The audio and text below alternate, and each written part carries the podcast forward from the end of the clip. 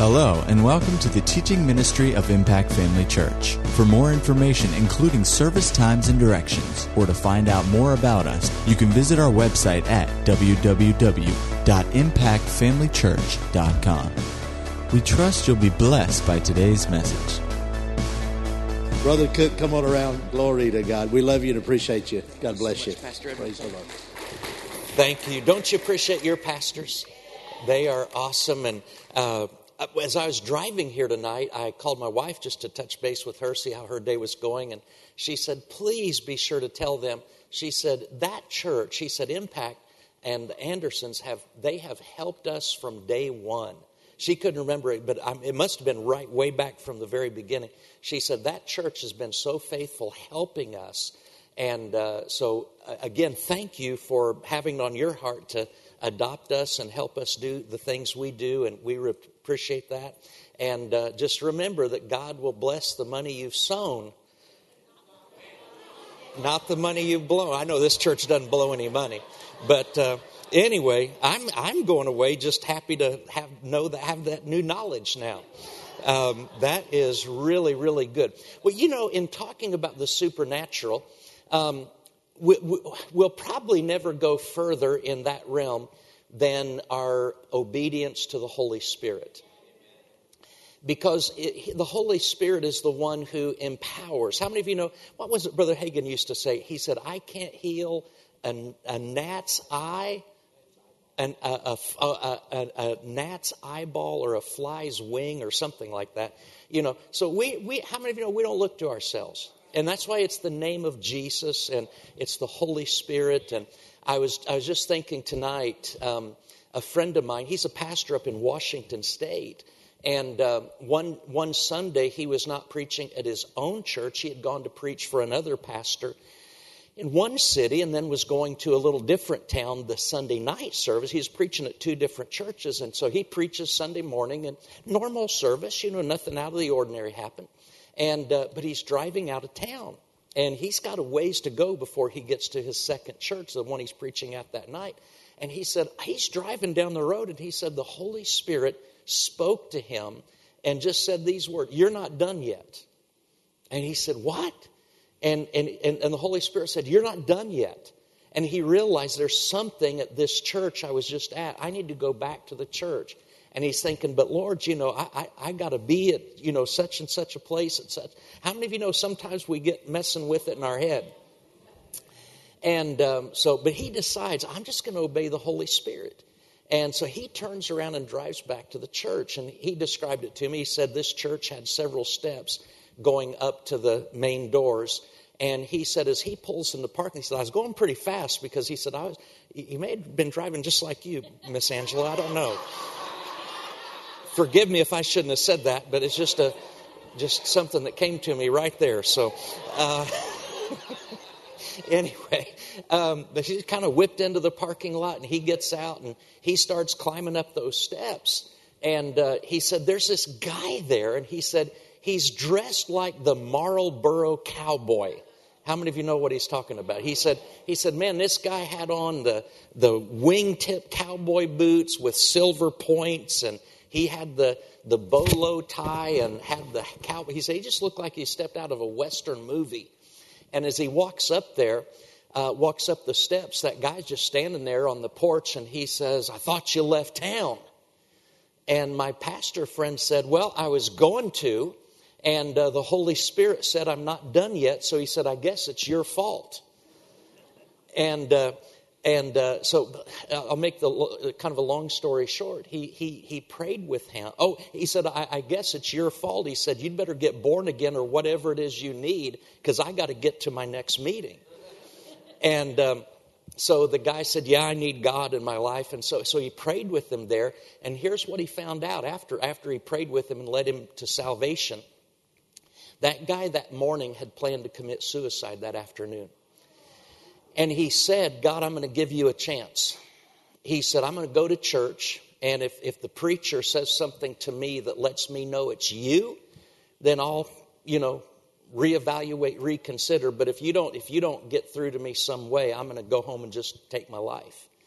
And so he's standing on the on the porch of the you know the front patio or the steps, whatever, and uh, and then here comes the preacher, you know, screeching his tires into the parking lot right before the guy was about to go home and, you know, do that type of thing. And my friend, you know, after he led him to the Lord and found out that, you know, that was that guy's agenda for that day, um, he just said, man, he said, you know, he, he said two miracles happened that day. He said, number one is that God did that. And he said, number two is that I listened. And, um, you know, we just all have to be humble enough to know that, um, you know, God can give us directions and things like that that uh, will give him opportunities to do things. What was the, the tongue and the interpreter? If you yield yourself, was that the gist of that? And so, you know, that should really be our heart's cry. Lord, I see it's one thing to come and say, I need a miracle, and that's fine. If you need a miracle, praise God, come and expect. But but one of the best places in life to be is, Lord, let me be a source or a channel for somebody else's miracle. And uh, and that's just a really good place to be. So I thought I'd share that story with you. I want to just do something fun for a minute. I want to give away a few of our books, and um, I have a book. This is people don't really like this book well, they, they, when they read it, they like it. But it's called The Workbook. And the subtitle is What We Do Matters to God. And it's talking about the value and the importance of serving God. You know, both, both serving God, like volunteering in the local church, but, you know, serving God through your vocation. And uh, so um, maybe, is there somebody here that you're struggling enjoying your job? That I saw your hand right here. Would you run this back to that lady right there in the green? All right. And uh, I hope that helps you enjoy working as unto the Lord, no matter what you do. And, and yes, we'll get one for Miss Angela too. And uh, we'll get that to you right after service. Here's one. We get a lot of really good feedback on this, and because it's just universal, but it's called Through the Storms help from heaven when all hell breaks loose. And what we do is we identify three types of storms the storm of Jonah. How many of you know he got into a storm because of his own disobedience? And to get out of his storm, he had to repent, right? But then the disciples got into a storm in the midst of perfect obedience that Jesus said, let's go over to the other side. And, and it was totally different than the storm of Jonah. And you know what? They got out of their storm through uh, spiritual authority and the command of faith. And then Paul in Acts 27, he got into a storm because of the disobedience of somebody else. And you know what he had to do? He just had to persevere through the storm. I know people don't like that, but there's there, not all storms are the same. And God will give us wisdom. You know, the enemy may attack from several different directions, but no matter how, God will give us wisdom to get out of our particular storm, to get through it. And so, uh, since the title is Help from Heaven When All Hell Breaks Loose, is there anybody that that describes your year? Okay, right over here. All right, if you'd, if you'd run it over here. Now, this, you're wearing green too. All right, and that lady got the book was wearing green. So, for this next book, you can't be wearing green. If you're wearing green, just don't even raise your hand, all right? Now, this is a book called Grace, the DNA of God. And uh, who would like that? Right here, second row. He's wearing green. Okay, you're not. All right. Don't don't let him touch that book. All right. So, and then here's one I wrote. This is this book is about living a resurrection lifestyle. It's called Lift Experiencing the Elevated Life. And the premise of this book is simply this Jesus wasn't raised from the dead so that we could have an annual holiday. Jesus was raised from the dead so we could have life and power every day. And uh, the resurrection is not just for what we call Easter time with bunnies and chocolate and things like that. Although I like the chocolate, um, sixty percent chocolate. Uh, but uh, uh if, if you'd like uh, that that lady right there in the back, uh, brother Greg, would you be so kind, all, all, the way in the back corner there? Make sure she's not wearing anything green. All right. Well, let's go ahead. Um, if we could pop up our slide, I think we're going to be talking about Antony. Is he our next guy? If we could go to the next slide. Uh, I really dislike what the artist did. They made him look so sad. Uh, and the people that knew him said he actually was radiant with joy. But leave it to somebody religious to have to make somebody looking sad like he just lost his dog and pickup truck broke down. But Antony, uh, Athanasius, uh, who was one of the most prominent people in church history, uh, uh, won't go into the detail, but one of the most respected people in all of church history knew him and did a little traveling with him. And Athanasius wrote of Antony, the Lord healed the bodily ailments of many present through Antony, and he cleansed others from evil spirits, and he sympathized, he had compassion, and he prayed with those uh, who suffered. Often the Lord heard him on behalf of many, but he did not boast because he was heard. Isn't that something? Nor uh, did he murmur if he was not. And those who were healed were taught not to give thanks to Antony. Isn't that powerful? See, sometimes we get too looking too much looking at the person and instead of looking to the Lord. They're taught not to give thanks to Antony, but to God alone. Antony also said this, next slide. He said, uh, talking about one, this is a, a, a place where he went and did some evangelism in a particular city. And it says, For in that place, the Lord also cleansed many of demons and healed those who were mad. And many Greeks asked that they might simply touch the old man. See, he lived to be 105. So he's close. He's getting, uh, believing that they should profited, be profited. Assuredly, as many became Christians in those few days as one would have normally seen converted in a year. And so, again, we're just marching through time. And uh, let's go to our next slide. Uh, a guy named Basil of Caesarea.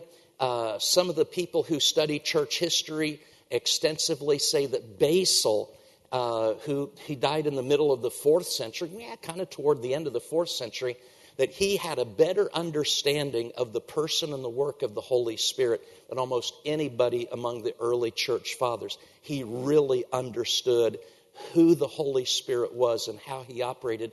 And Basil said this.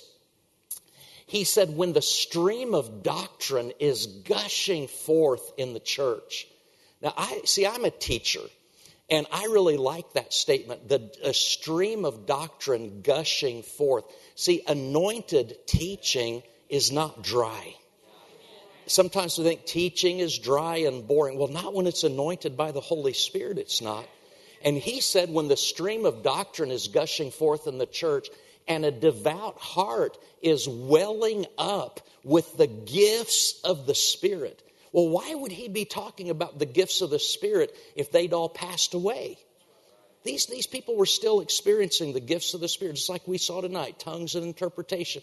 And, and the, a devout heart is welling up with the gifts of the Holy Spirit. Do you not gladly give your attention?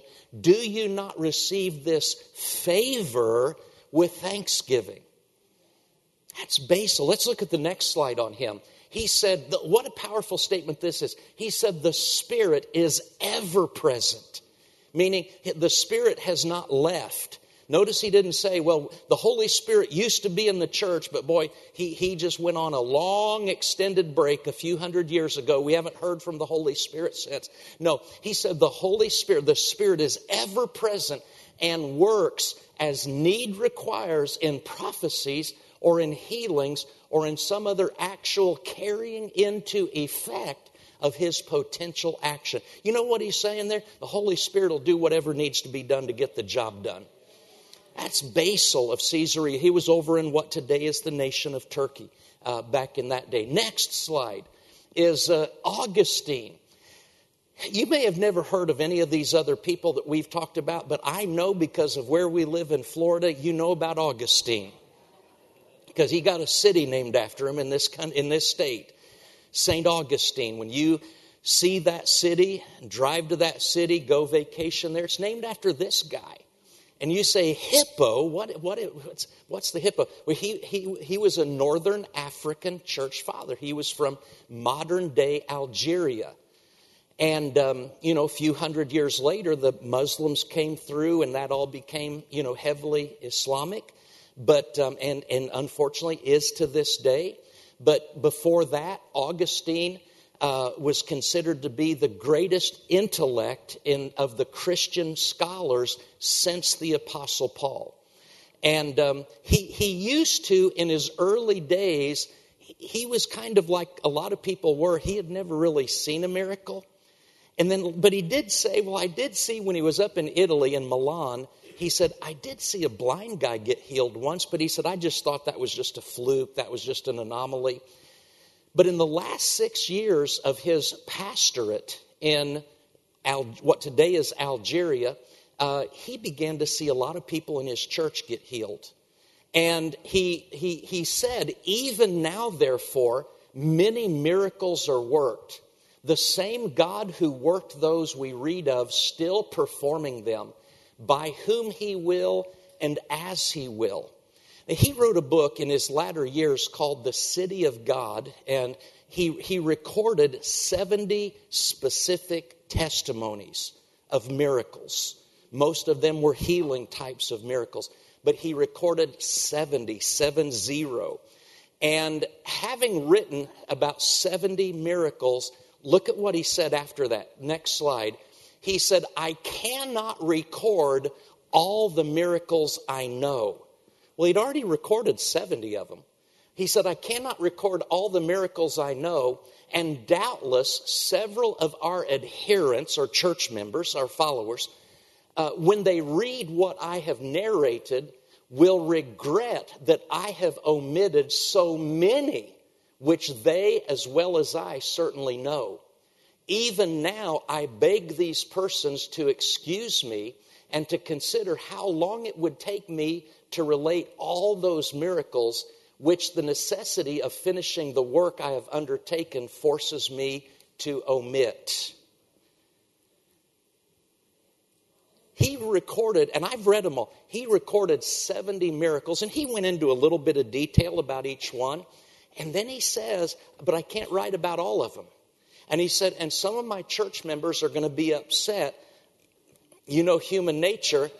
Hey, Pastor, why, you know about my healing. Why didn't you put my healing in there? And so he's ahead of time. He's heading off a problem before it surfaces. He says, Hey, church members, I couldn't get to everybody's miracle. Forgive me for not being able to record your miracle. He said, just, you know, 70 is a good round number. That's where he cut it off. And, and then he apologized for not being able to, you know, record all of them. One thing Augustine said, here, next statement for him, he said, I, I like this. I spent 22 years in pastoral ministry.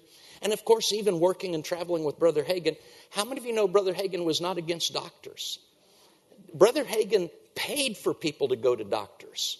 And Pastor Hagin, you know, one of his, you know, statements is the natural and the supernatural working together makes an explosive force for God. Did you know the Apostle Paul traveled with a doctor?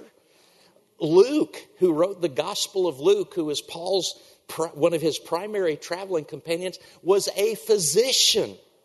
And I bet you anything, I can't prove this, but nobody can disprove it. I bet you when Paul went through some of those whippings and beatings and his back was open from whips and stuff, I bet you he said when he got out of prison, I bet he said, Luke, you got some of that ointment? Boy, rub that ointment in there. Uh, uh so, anyway, Augustine said this. He said, The Holy Spirit too works within, that the medicine externally applied may have some good results.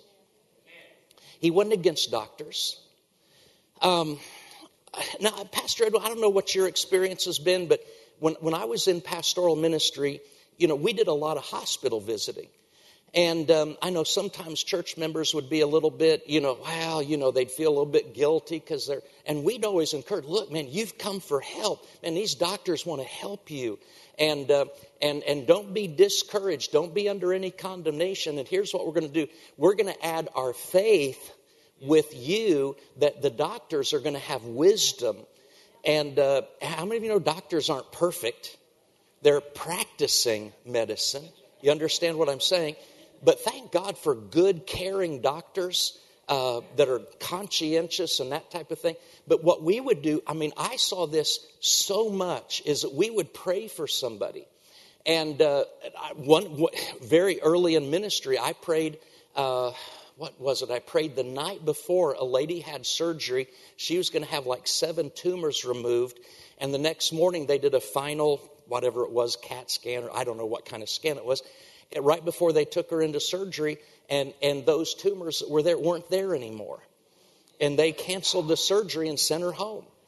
Said, You don't need this. I, we don't know how this happened or what, but those aren't there. But what happened more uh, in my experience. Now, other people may have totally different experiences, but we would pray before people, for example, if they're going to have surgery, we would pray that God would give the doctors wisdom, that He would guide them, uh, but above and beyond whatever the doctors could do, that God would supernaturally work in that person's life to, to expedite the healing process. And I cannot tell you how many times over a 22 year period where somebody would say, Well, the doctor said I was going to be in for seven days of recovery and all that. And three days later, they call and say, Hey, I just want to let you know I'm at home. And I, but I thought you said you're going to be in for seven days. Well, that's what the doctor said, but he said, man, I've come along so fast that they, they found no reason to keep me, and, and they're just shocked how quickly everything's, you know, no complications and things like that. And so don't ever you know, it's not an issue of you trust God or you use medicine. Listen, if you use medicine, keep trusting God, okay? So, uh, but Augustine had that way back when. He, he nailed that really well. Let's go to our next slide. Uh, we're jumping. If you, anybody here grew up Catholic? Anybody here grew up Catholic? We got, this is the Catholic corner back here. All right. Um, so I saw one hand over here. Yeah, you might want to go sit with these people. They're all the, this is the Catholic corner. And I saw another hand or two here. But uh, you, you probably will remember the name of Gregory. They called him Gregory the Great. And um, he, was a, he was one of the popes. And of course, uh, over time, things changed. Uh, there were times when the church uh, maybe didn't have all the things that were added later. John Calvin, who was the uh, next to Martin Luther, was probably the most influential voice in what we call the Protestant Reformation. And how many of you know, I'm not being mean about anything, I'm just saying, how many of you know they didn't get along real well back then? Some real conflict. And John Calvin said, I'm just telling you what John Calvin said. John Calvin said that Gregory was the last good pope. Okay? So I'm just telling you what he said. but Gregory was a very evangelistic pope he sent out different missionary teams to spread the gospel. And one of the things that Gregory said, he said, I, your unworthy servant. Oh, and by the way, he wouldn't take all these lofty titles to himself, you know, all these things that made him look. The only thing he would allow people to call him was he, he would introduce him. He said, I am a servant of the servants of Christ. I'm a servant of the servants of Christ. But he said, I, your unworthy servant, know how many soldiers who have become monks in my own days. That was illegal. But some people did it anyway, left being a soldier and became a, a spiritual person. Uh, have become monks in my own day, have done miracles, have wrought signs and mighty deeds. And he said, Now, generally, we see holy men do wonderful things, perform many miracles cleanse lepers, cast out demons, dispel bodily sickness by touch, and predict things to come by the spirit of prophecy. And we're, we're way up now into the very beginning of the seventh century. And uh, if, if, we weren't trying to cover 17 centuries tonight, we would be filling in many, many more people through here. But let's jump ahead a couple hundred years to a guy over in France named Bernard of Clairvaux. Bernard of Clairvaux, uh, he was Catholic, but he was beginning to say, hey, there's a few things here that I don't think really line up with the Bible. He wasn't what we'd call a reformer per se. But long before Martin Luther started kind of saying, hey, there's some problems here, even people like Bernard were saying, hey, I've got some problems with some of these traditions that are being, you know, but yet he believed very strongly in the supernatural. He said, talking about the Holy Spirit, the Spirit communicates himself for the working of miracles in signs and wonders and other supernatural operations, which he effects by the hands of whomever he pleases. Now, look at this. I love this phrase renewing the wonders of bygone times. Meaning, these miracles aren't just for ancient history. The Holy Spirit, if we'll listen, He'll renew these wonders that used to happen, meaning we'll, they'll be renewed and we'll see them again. And He said, so that the events of the present, meaning things we're seeing right now, confirm our belief as to those of the past. See, that's what happened to me when I got healed in 1977, when God instantly healed my back. All of a sudden, there was this light bulb moment where I said, Wow, what happened to me is exactly the kinds of things that happen in the Bible. And all of a sudden, I saw there's this continuity. There's not this disconnect like, the church today and then the Grand Canyon and then the early church. It's one church. There's one church. There's one spirit. Uh, we don't have a different Holy Spirit than the early church had. And so he went on to say, He, the Holy Spirit, is bestowed on them for their benefit, for miracle working, for, cons- or for salvation, for help, for consolation, and for fervor. I think that's pretty powerful. Let's go to the next slide. We're, we're, we're accelerating through the centuries very quickly. Uh, somebody asked me this morning, they said, uh, Now, what you cover in your book is, is or, or, what you're covering today, is that in your book? Uh, what we covered today was probably 2% of what's in the book, and what we're covering tonight is probably another 2%. So uh, we're just hitting, like I said, skipping that rock across the, the top of the lake. Martin Luther. Boy, I, he was so fascinating. Um, I, I told Pastor Greg today that I've been privileged to visit a lot of biblical places. Um, I've been in Ephesus seven times.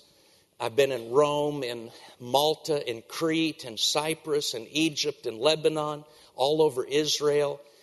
I've been to all seven churches of the book of Revelation. I've been to Athens, Corinth, Philippi. I, have been to all those places, most of them several times. But then I also got the privilege of beginning to go around to church history sites like, uh, well, Martin Luther's places in Germany. I've been to three sites where he lived and preached and ministered. I've been to John Wesley's house in London and John Calvin's church in Geneva, Switzerland, and Zwingli's place in Zurich. And and uh, a few years ago, when I went to the Martin Luther sites, uh, I told my wife, I said, honey, I can't take it anymore. I said, I've got to study this more in depth. And that's when I launched into that, that program.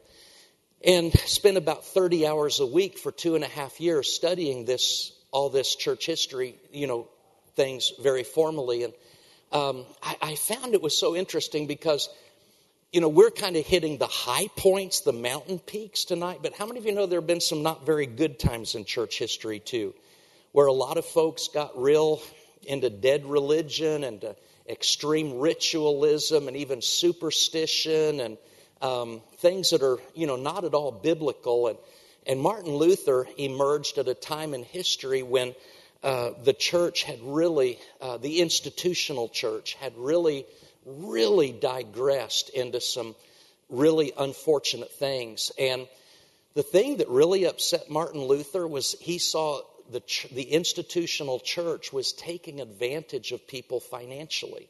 That's what really upset him. And they had this practice called indulgences. And of course, the people by this time, nobody had their own Bible it was illegal to have the Bible in your own language. When you went to church, if you were part of the institutional church in this day, the church services were in Latin. You didn't understand Latin, but and, and you weren't allowed to have a Bible. You only knew what the priest told you. Okay? And so Martin Luther began to find all this very disturbing, and um, there was a practice called indulgences. And because they had created this idea of purgatory, you know, the Bible teaches there's heaven and there's hell, And like we said today, we didn't say it, Jesus said it go into all the world and preach the gospel to every creature. He that believes and is baptized shall be saved, he that believes not shall be condemned. The Bible teaches hell and heaven. But introduced in this, something very unbiblical was purgatory. And the teaching of the day was that, well, when you die, uh, you go to purgatory to suffer for, you know, so yeah, Jesus died for you, but it wasn't really enough for you to go right into heaven. And so you're going to go to purgatory and you're going to suffer maybe thousands of years. And, and the word purgatory comes from the same word we get the word purged. So you had to go suffer so, kind of like Jesus suffered for your sins, but maybe it wasn't quite enough. So now you need to go suffer your own self. And then the church started doing this thing where they would say, But have we got a deal for you? You know, for this amount of money, uh, we're going to sell you an indulgence. And that indulgence would get you, who knows, 50 years off purgatory, 100 years off per, and a lot of times it was combined with religious works. Um, in Rome, I've seen it, you know, on tours of Rome. I've been in a church called St. John's Lateran Church, and they've got steps there. I don't remember, it's 21 steps, they're marble. And uh, Martin Luther, in his day, he climbed up those steps on his hands and knees, praying a prescribed prayer on every step and then, of course, you give an offering. You know, it's got to give the offering. And then for every step that you do and pray, you get nine years off purgatory. Or he did it for his grandfather. So his grandfather would get time off purgatory. And there's two steps that have a cross on it. You get double, get 18 years off on those steps. It's like double miles with your airline credit card. And Martin Luther, you know, while he was still a good Catholic monk, he does that. And um, he gets up to the top and says, Who knows if this is true? Who knows if this stuff is true? And he went back and really started studying the Bible and just came to the conclusion please understand, I don't have any ill will toward anybody. I, I love people from all different backgrounds and all different groups, but I do believe we need to look at history and we need to look at what does the Bible say and, and make decisions for ourselves as to, you know, what we believe is really what the Holy Spirit was speaking. And, and uh, he came to this conclusion that uh, we're not saved by works. We're not saved by you know, giving money to the church. Now, listen, I'm a big believer in bringing your tithes and offerings, but I hope you're not doing that because you think that you're going to be go to heaven because you gave money to the church. If you think you're going to give money and that's going to you're going to buy your way into heaven, number 1, I know you haven't been to this church very long because I know what this church teaches. You're saved by grace through faith. We're not, we're not giving in order to try to get God to love us. We're giving because He does love us. We're not giving trying to get saved. We're giving in gratitude that we are saved by what Jesus did on the cross. But so that's the dilemma that Martin Luther, so he, he wasn't known for a lot of healings and miracles and things like that. But one time he was in the year 1523, he was preaching a sermon on John 14 12. Can anybody tell me what John 14 12 says? Do you remember that off the top of your head? That's where Jesus said, Verily I say unto you, he that believes on me, the works that I do shall he do also. And greater works than these shall he do because I go to the Father. Do you know what? That's pretty challenging. But Jesus, in another place, Jesus said, As my Father has sent me, so send I you. And so Jesus said that if we believe on Him, we would do the works that He did, and that we would do even greater works. So, what's Martin Luther going to do with a verse like this? This is a direct quote from a sermon of his in 1523. We must allow these words to remain. and not gloss over them as some have done, who said that these signs were manifestations of the Spirit in the beginning of the Christian era and that now they have ceased. That is not right. He said, For the same power is in the church still. Now, he was so busy fighting his way out from all the things, he didn't have a lot of time to think about healing or focus on these. He was just trying to help people understand that you're saved by faith. That was his assignment for his generation. But he had a little bit of foresight to understand that, hey, if Jesus said it, it's true. Let's go to the next slide with Luther. Um, he had a nearby pastor in a neighboring town write him about a guy who was seriously ill and that the, the, doctors couldn't help him. They didn't know what to do. And here's this is from one of luther's letters. He wrote back to this pastor and said this must be counteracted by the power of christ and with the prayer of faith. This is what we do and we have been accustomed to it for a cabinet maker here was similarly afflicted with madness, and we cured him by prayer in Christ's name. Now, uh, Luther had two, he had several helpers, you know, he had several assistants, and uh, one of them, let's go to the next slide, um, was a guy named Friedrich Myconius. And Myconius uh, was sick to borrow the biblical phrase, he was sick nigh unto death.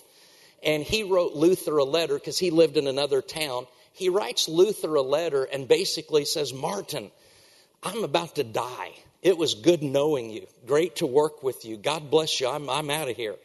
And Luther writes him back and says, May God not let me hear so long as I live that you are dead, but cause you to survive me I pray this earnestly and will have it granted, and my will shall be done herein. Amen. Myconius gets the letter, the, the return letter from Luther that says, you know, I'm not going to hear that you're dead. You're going to outlive me. He gets the letter, gets healed, and then outlives Luther by two years. And he said that when he got Luther's letter and read it, he said, It's like I heard the Holy Spirit say, Lazarus, come forth. Uh, Luther had another associate, very, his closest associate of all was a guy named um, Philip Melanchthon. And Melanchthon was in a similar case, just on, the, on death's door. And he lived in the same town as Luther, so Luther went to see him personally and he was kind of almost today we'd probably call it comatose or close to comatose and luther goes in and prays for him and and and he kind of comes to and uh, luther tells him hey philip you can't die. I need you in this you know work of reforming the church. And uh, melanchthon said no i don't want i'm just i want to die. I, have you ever been so sick you just wanted to die? You know and that's where melanchthon was and uh, Luther said, No, you get up. And uh, he, he, said, I, am going to get you some soup. And he said, You have to eat. And, and Melanchthon said, No, I don't want to eat. Uh, Luther said, If you don't eat, I'm going to excommunicate you. And uh, threatened him.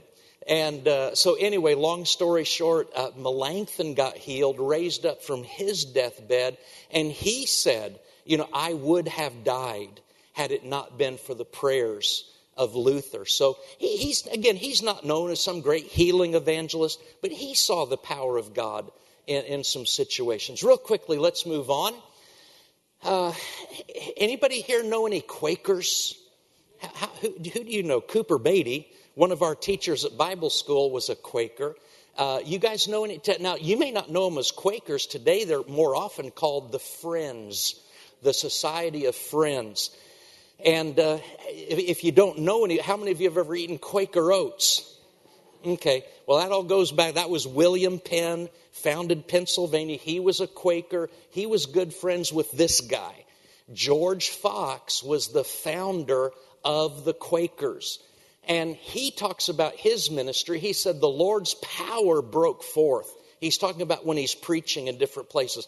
The Lord's power broke forth, and I had great openings and prophecies, and spoke unto them of the things of God, which they heard with attention and silence, and went away and spread the fame thereof. Many great and wonderful things were wrought or produced by the heavenly power in those days. For the Lord made bare his omnipotent arm and manifested his power to the astonishment of many by the healing virtue whereby many have been delivered from great infirmities, and the devils were made subject through his name. Do you see what I see? There's this stream of the supernatural. Now, all this time, there were groups getting real traditional and real religious, but you always had this stream of people that were open to the presence and the power of the Holy Spirit. Let's look at the next slide real quick. One of his friends, uh, George Fox's friends, described some of the meetings that he was in. He said, We received often the pouring down of the Spirit upon us and the gift of God's holy eternal Spirit, as in the days of old. Notice they're referring to the original Pentecost. He, and he said, And our hearts were made glad and our tongues were loosed and our mouths were opened and we spoke with new tongues as the Lord gave us utterance and as his spirit led us which was poured down upon us on sons and daughters. You remember that first one of the very first slides we looked at today? It's where D.L. Moody said every denomination began in revival. Every denomination began in revival. Let's look at the next slide. This is a guy you may have never heard of, and you may look at his name and say, wow, that's a funny name. I'm glad that's not my last name.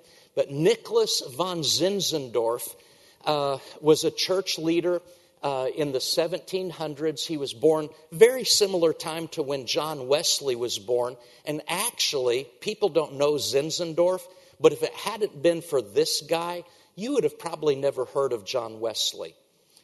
Uh, Zinzendorf lived in the very far eastern part of Germany, and he was the founder of a group called the Moravians. How many of you have heard of the Moravians or the United Brethren?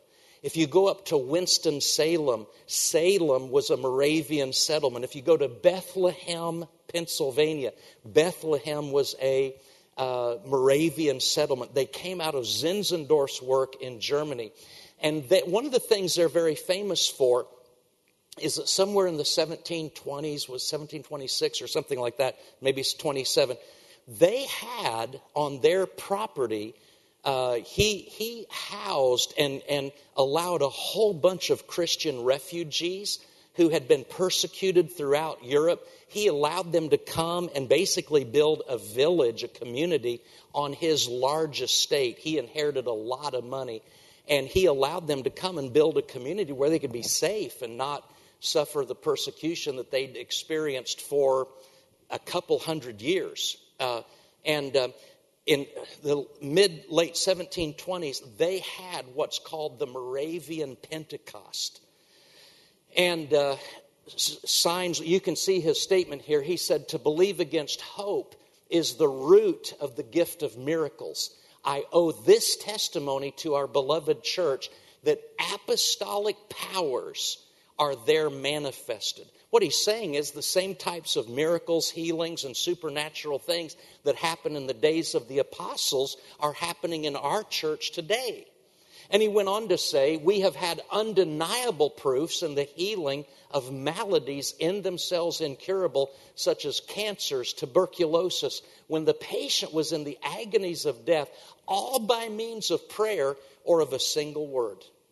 And one thing that was interesting about Zinzendorf, he didn't allow anybody to make a big deal about miracles.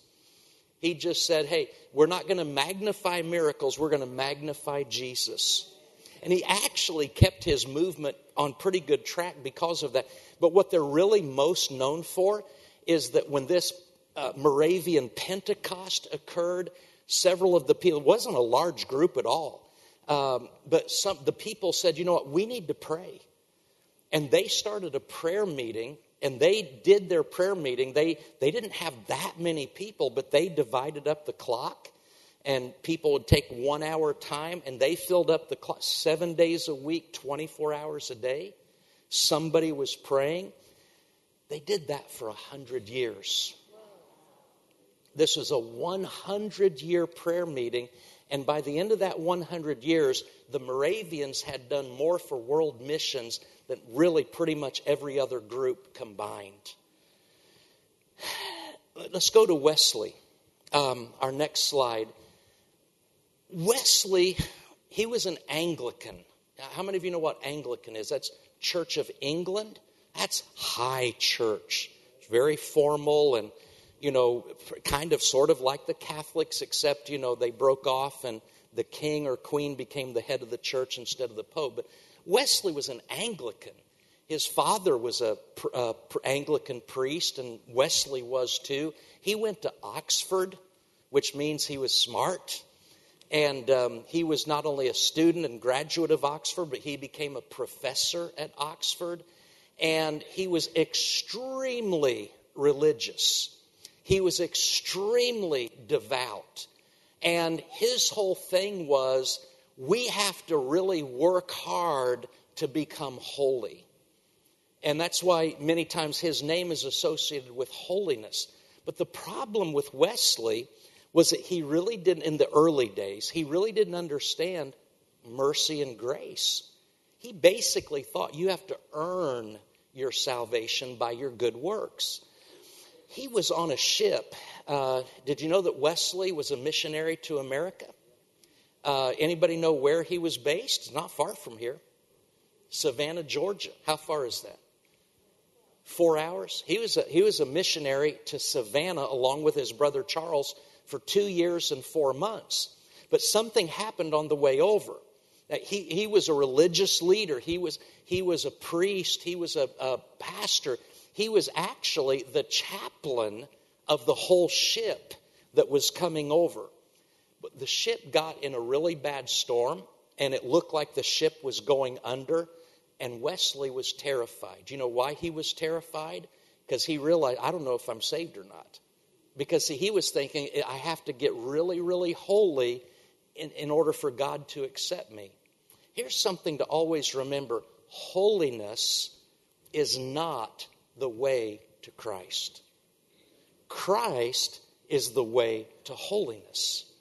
Holiness is a byproduct.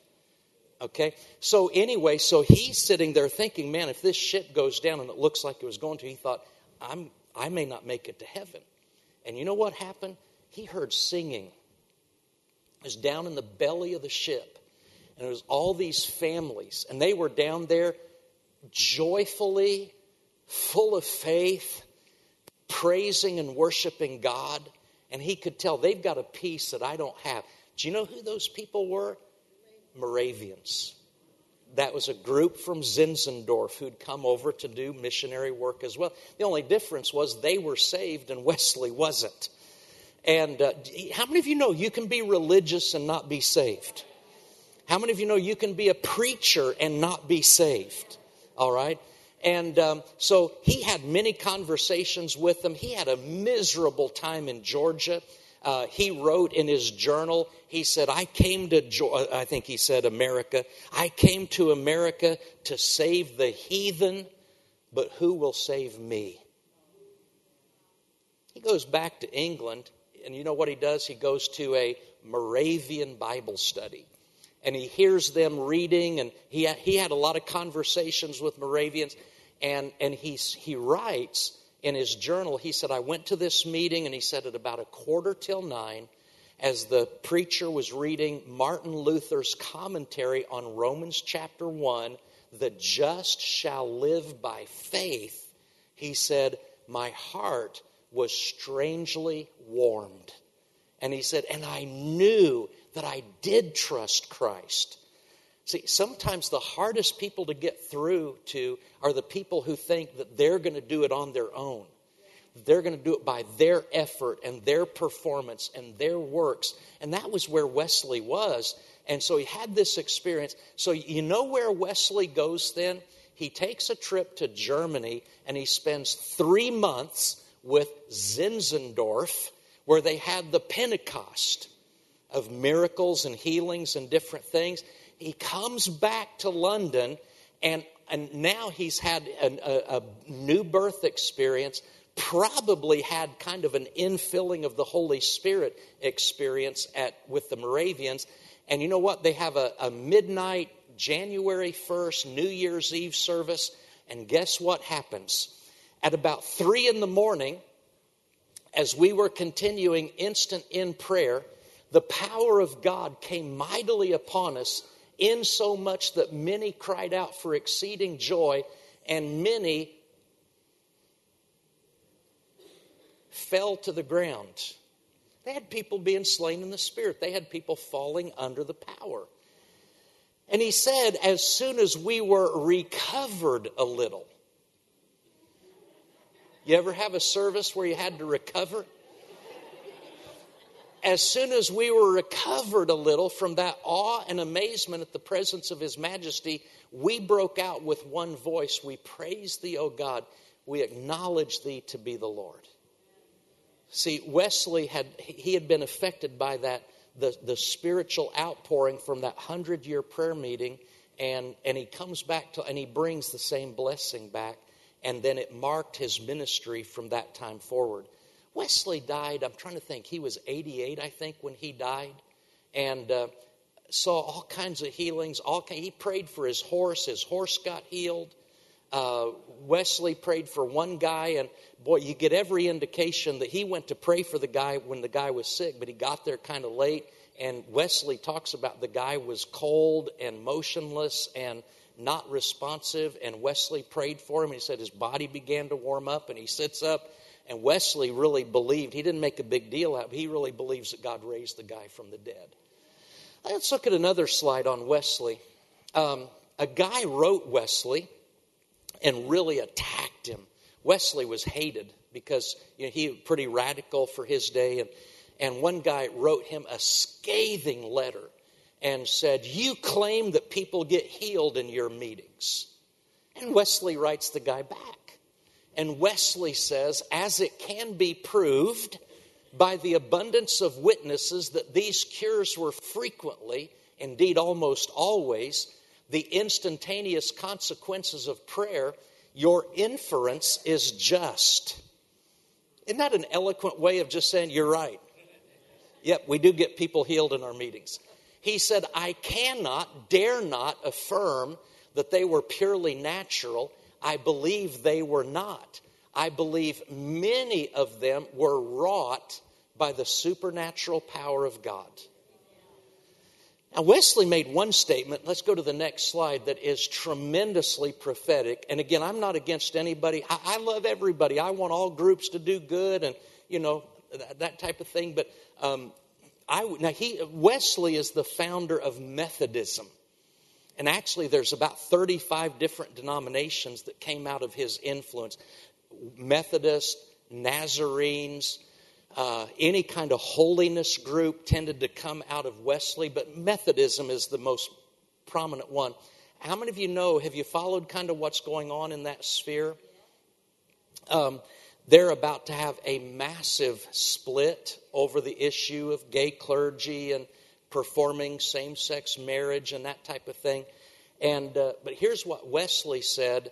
Uh, he said this when he was 83 years old. So he had, he had had a lot of wisdom and experience. He said, I'm not afraid that people called Methodists should ever cease to exist, either in Europe or America. But I am afraid lest they should only exist as a dead sect, having the form of religion without the power. And this undoubtedly will be the case unless they hold fast both the doctrine, spirit, and discipline with which they first set out. You think that might be a little bit on the prophetic side? Yeah, very, very much. But see, Wesley had lived long enough to have seen enough church history to know that groups will start full of fire, full of the Spirit, and then you just give them a few generations and, and people will mess it up. You know, people will religify it and uh, you know, and I say this with all love and respect and appreciation. I, I married a Methodist girl in a Methodist church. I got saved at a Methodist youth retreat and got spirit filled when the hunters, that was at a Methodist church. My mother was Methodist. My grandparents were. So I love the Methodists, but you know, you can't uh, just decide uh, we're going we're going to establish our own values and ignore what the Bible says. It doesn't matter who you are and Wesley foresaw that. So let's let's move on. Uh, Jonathan Edwards, we ought to touch on somebody in America. Jonathan Edwards was born the exact same year that Wesley was. And whereas Wesley did most all of his work in England, uh, Jonathan Edwards did all his work up in the Northeast, up in Massachusetts, that area. Uh, anybody ever hear of this sermon? A lot of people know the sermon, but they don't know Jonathan Edwards. Sinners in the hands of an angry God. And uh, people think that he must have just been some hellfire, you know. Jonathan Edwards read his sermons word for word without any emotion. So he wasn't this theatrical, you know, he, he, was, he just read his sermon, which was very common back then. But what would happen is, and, and most of what he preached on was not sinners in the hands of an angry God, but he preached a lot about the love of God and the mercy of God and things like that. But he did have, uh, they had just anything that you can imagine at any modern day charismatic meeting, they had it back then. People falling out, they had people fall out under the power while he was preaching and be we would say stuck on the ground for 24 hours. Wouldn't get up to go to the bathroom or anything. That's a miracle right there.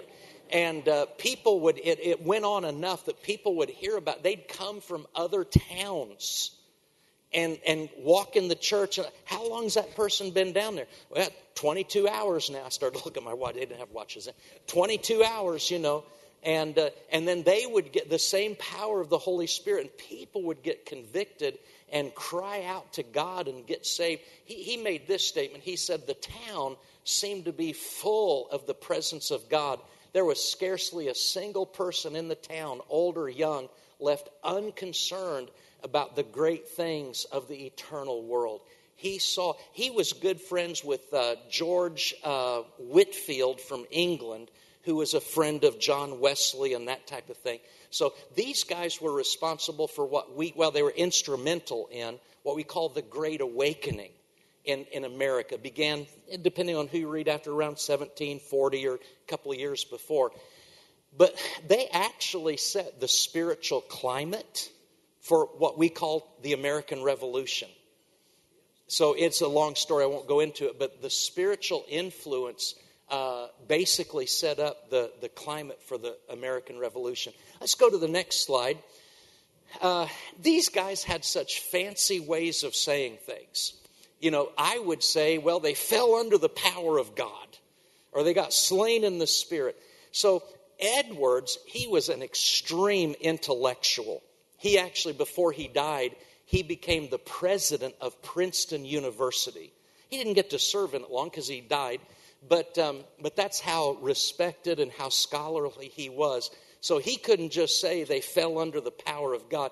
He had to say, therefore, it is not at all strange that God should sometimes give his saints such foretastes of heaven as to diminish their bodily strength.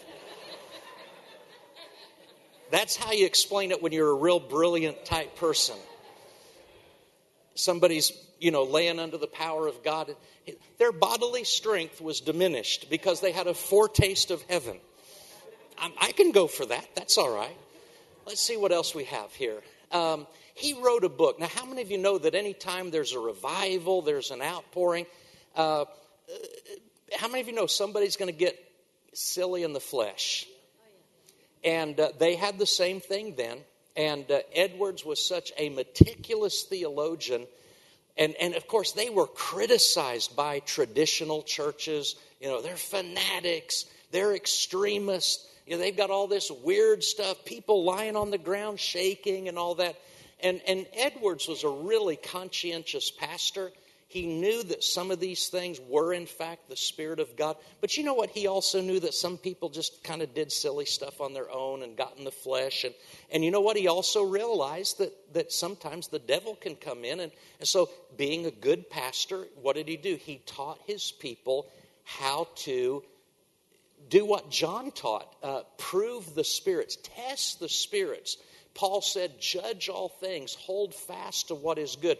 So in 1741, Edwards writes a book called The Distinguishing Marks of a Work of the Spirit of God. And he, he taught his church members how to delineate the difference between this is a working of the Holy Spirit and now this is just somebody in the flesh. And this is something that maybe is a wrong spirit, you know, religious spirit coming in.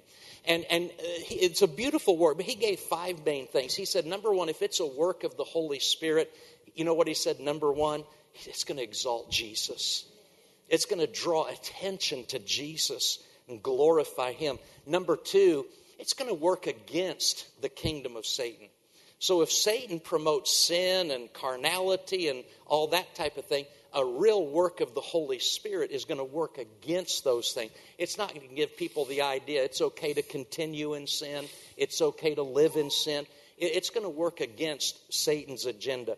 Number three, it's going to create a greater regard for the scriptures. So if anybody ever says, Man, we're having such a great revival at our church, man, the Holy Ghost is so powerful, we don't even need the Bible anymore. No, the, the Holy Spirit's going to always point us back to the Bible. Uh, it's going to cause us to esteem the Bible as God's Word. It's never going to cause you to think, a work of the Spirit of God is never going to cause you to think that, you know, what brother so and so or sister so and so said in a prophecy uh, is okay if it's contrary to the Bible. Okay? And number four, it's going to, it's going to promote the spirit of truth and number five, it's going to cause it's going to cause people to love God more and love man more. You know, if somebody uh, is, is part of something that they call a work of God, and and they're being more prideful and you know mean toward eh, you know when when the Holy Spirit's at work, He's going to cause us to have more of the fruit of the Spirit.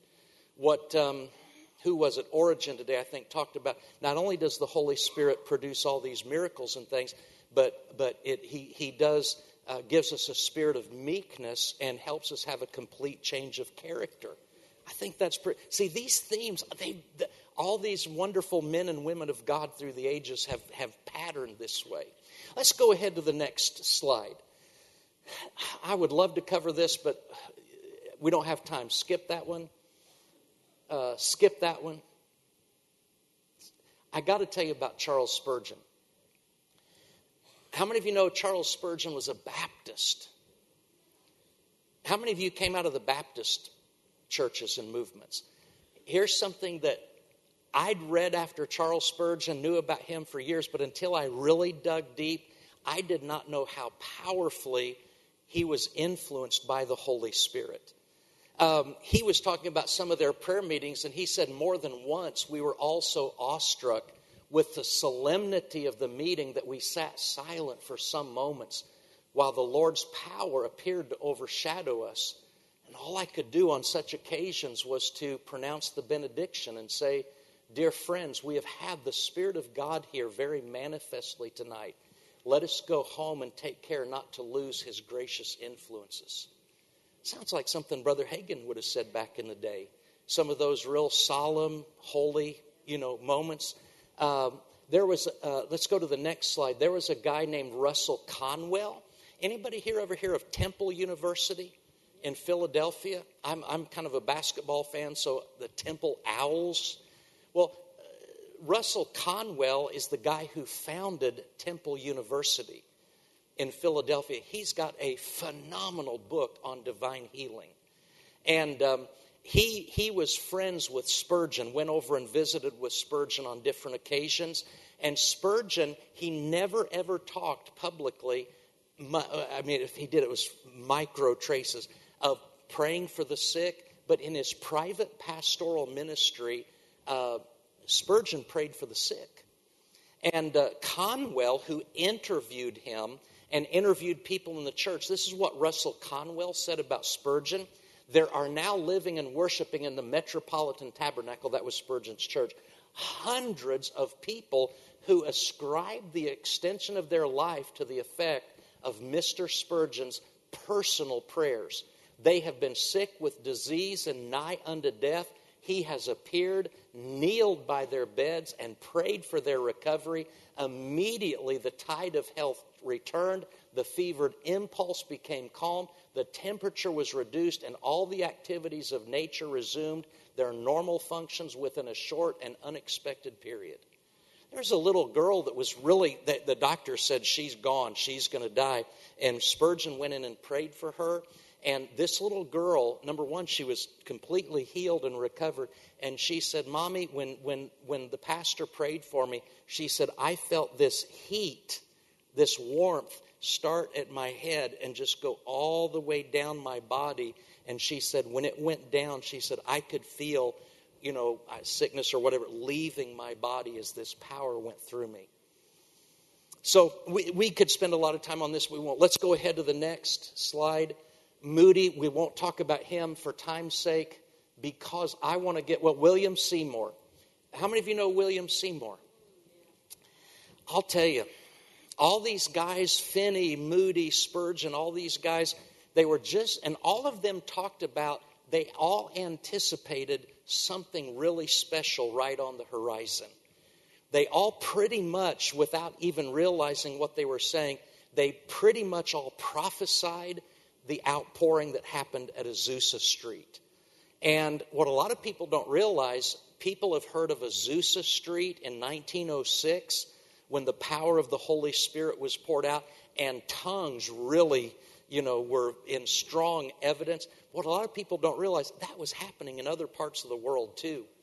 There was an outpouring in India at a, a, girls' orphanage, a home for girls. And this lady who had gone to, an Indian lady who had gone to England and met Jesus in England, goes back and she's running this home for orphan girls. And she's got many, many different ladies helping her. They all had an outpouring. They all got filled with the Holy Spirit. And she had those ladies going out preaching to all these villages.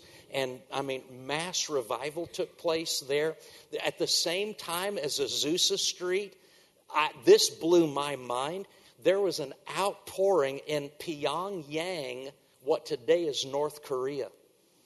They had their own Azusa Street type of experience.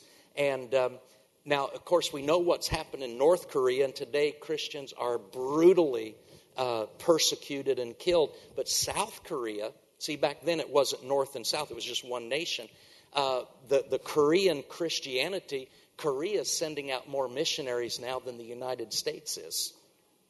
So the effect of that 1906, 1907 outpouring was really remarkable. But Seymour is the guy who headed up the, uh, the movement in uh, Azusa Street. And I love his statement. He said, The Pentecostal power, when you sum it all up, is just more of God's love. If it does not bring more love, it is simply a counterfeit. But, but I'm telling you, out of uh, Azusa Street came all of the early Pentecostal denominations, and uh, it just really made a massive impact in our country. I want to close with these two slides. Billy Graham. What a respectable and honorable evangelist. Aren't you thankful for his life? He just, you know, he, he was a real, um, you, you, say, well, Billy Graham's not known for miracles. You know who? John the Baptist was not known for miracles. Do you know the Bible said that John did no miracles? But Billy Graham, what did he do? He just preached the gospel. And uh, Billy Graham said this. He said, Today, when the gospel is proclaimed on the frontiers of the Christian faith that approximate the first century situation, what he's saying is when the gospel is being preached and the people have never heard it before, he said uh, miracles still sometimes accompany the advance of the gospel, as indicated by both the prophets Hosea and Joel. As we approach the end of the age, we may expect miracles to increase. Can I tell you something? I agree with Billy Graham. as we approach the end of the age, we can expect miracles to increase.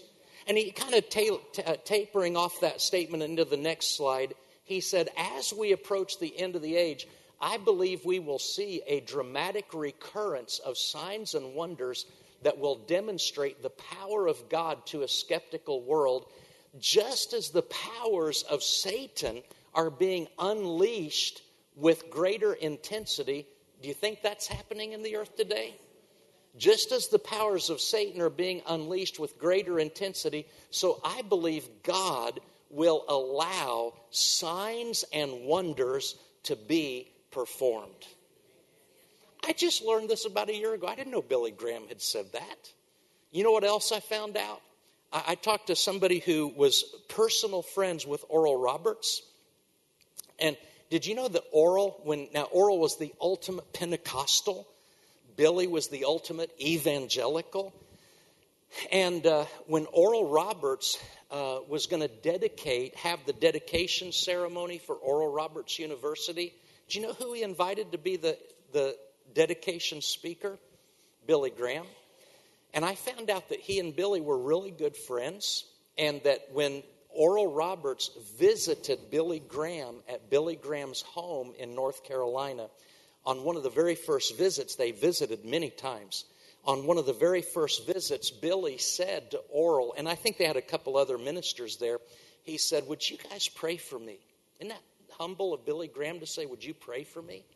And um, so these ministers all gathered around Billy and they took turns praying. When it came to Oral for his turn to pray, you know what Oral did? He prayed over him in other tongues. And when he got done, he may have prayed some in English too, but he prayed over him in other tongues. And um, when he got finished with that prayer, Billy Graham turned to him and said, Oral, nobody's ever prayed for me in other tongues before. Thank you. He said, That blessed me. Thank you.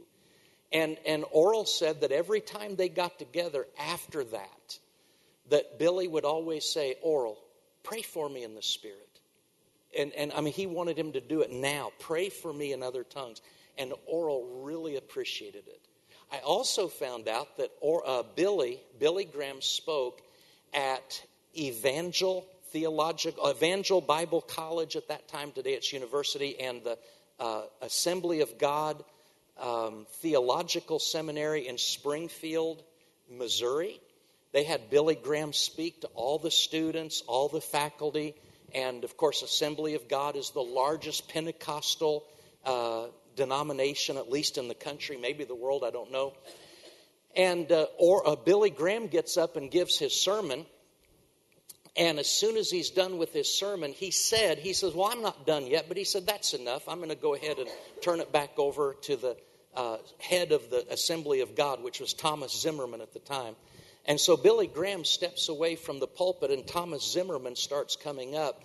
And in the balcony, one of the students stands up and gives a tongue. Now, how many of you know a lot of people, man, Billy Graham's here. Don't anybody do anything like that. We don't, you know, we don't want to, he's a dignitary. He's a world famous, you know, evangelic. We don't want to do anything that, and uh, so, but Brother Zimmerman, he, he just lets it go on. Somebody gives a tongue, just like what we saw earlier today. And, uh, and then somebody else interprets it. And, uh, and then, you know, just Zimmerman closed the meeting and uh, dismissed everybody, and they go back to the back room. And, and Thomas Zimmerman says to Billy Graham, he said, uh, Well, I hope today was okay.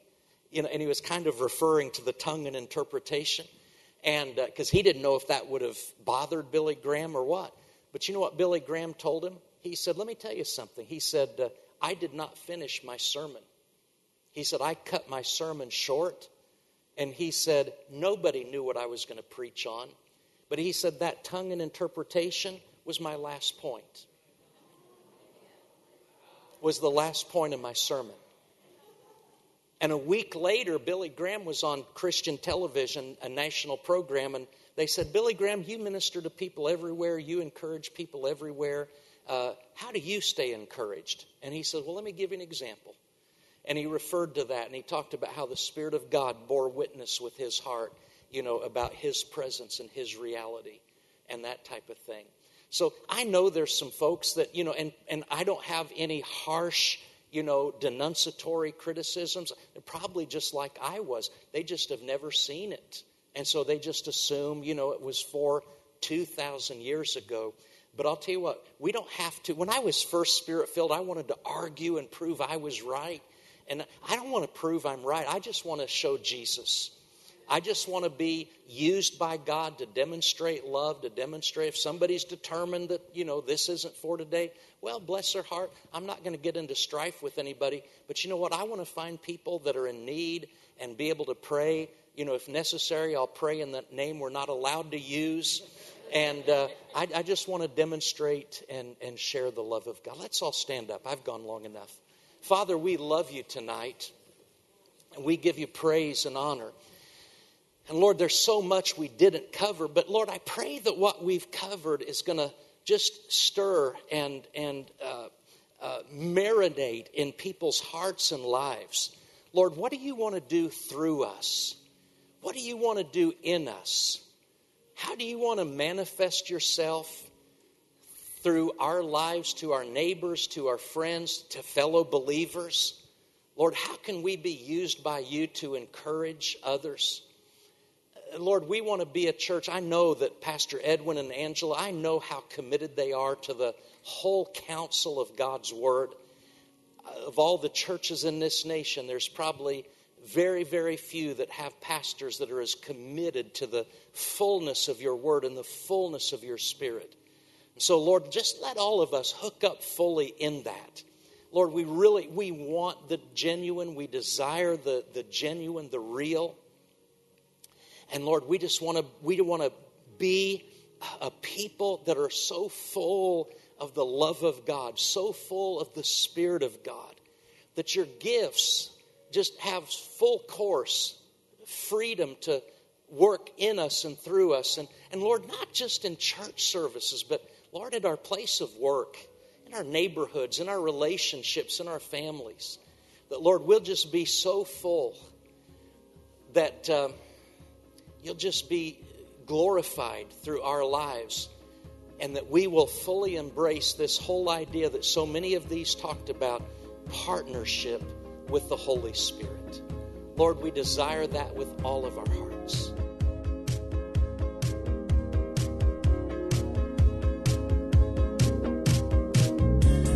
At Impact Family Church, it is our desire to see you blessed through the power of the Word of God. We have been helping people to change their world for over 25 years through our dynamic ministries and teaching.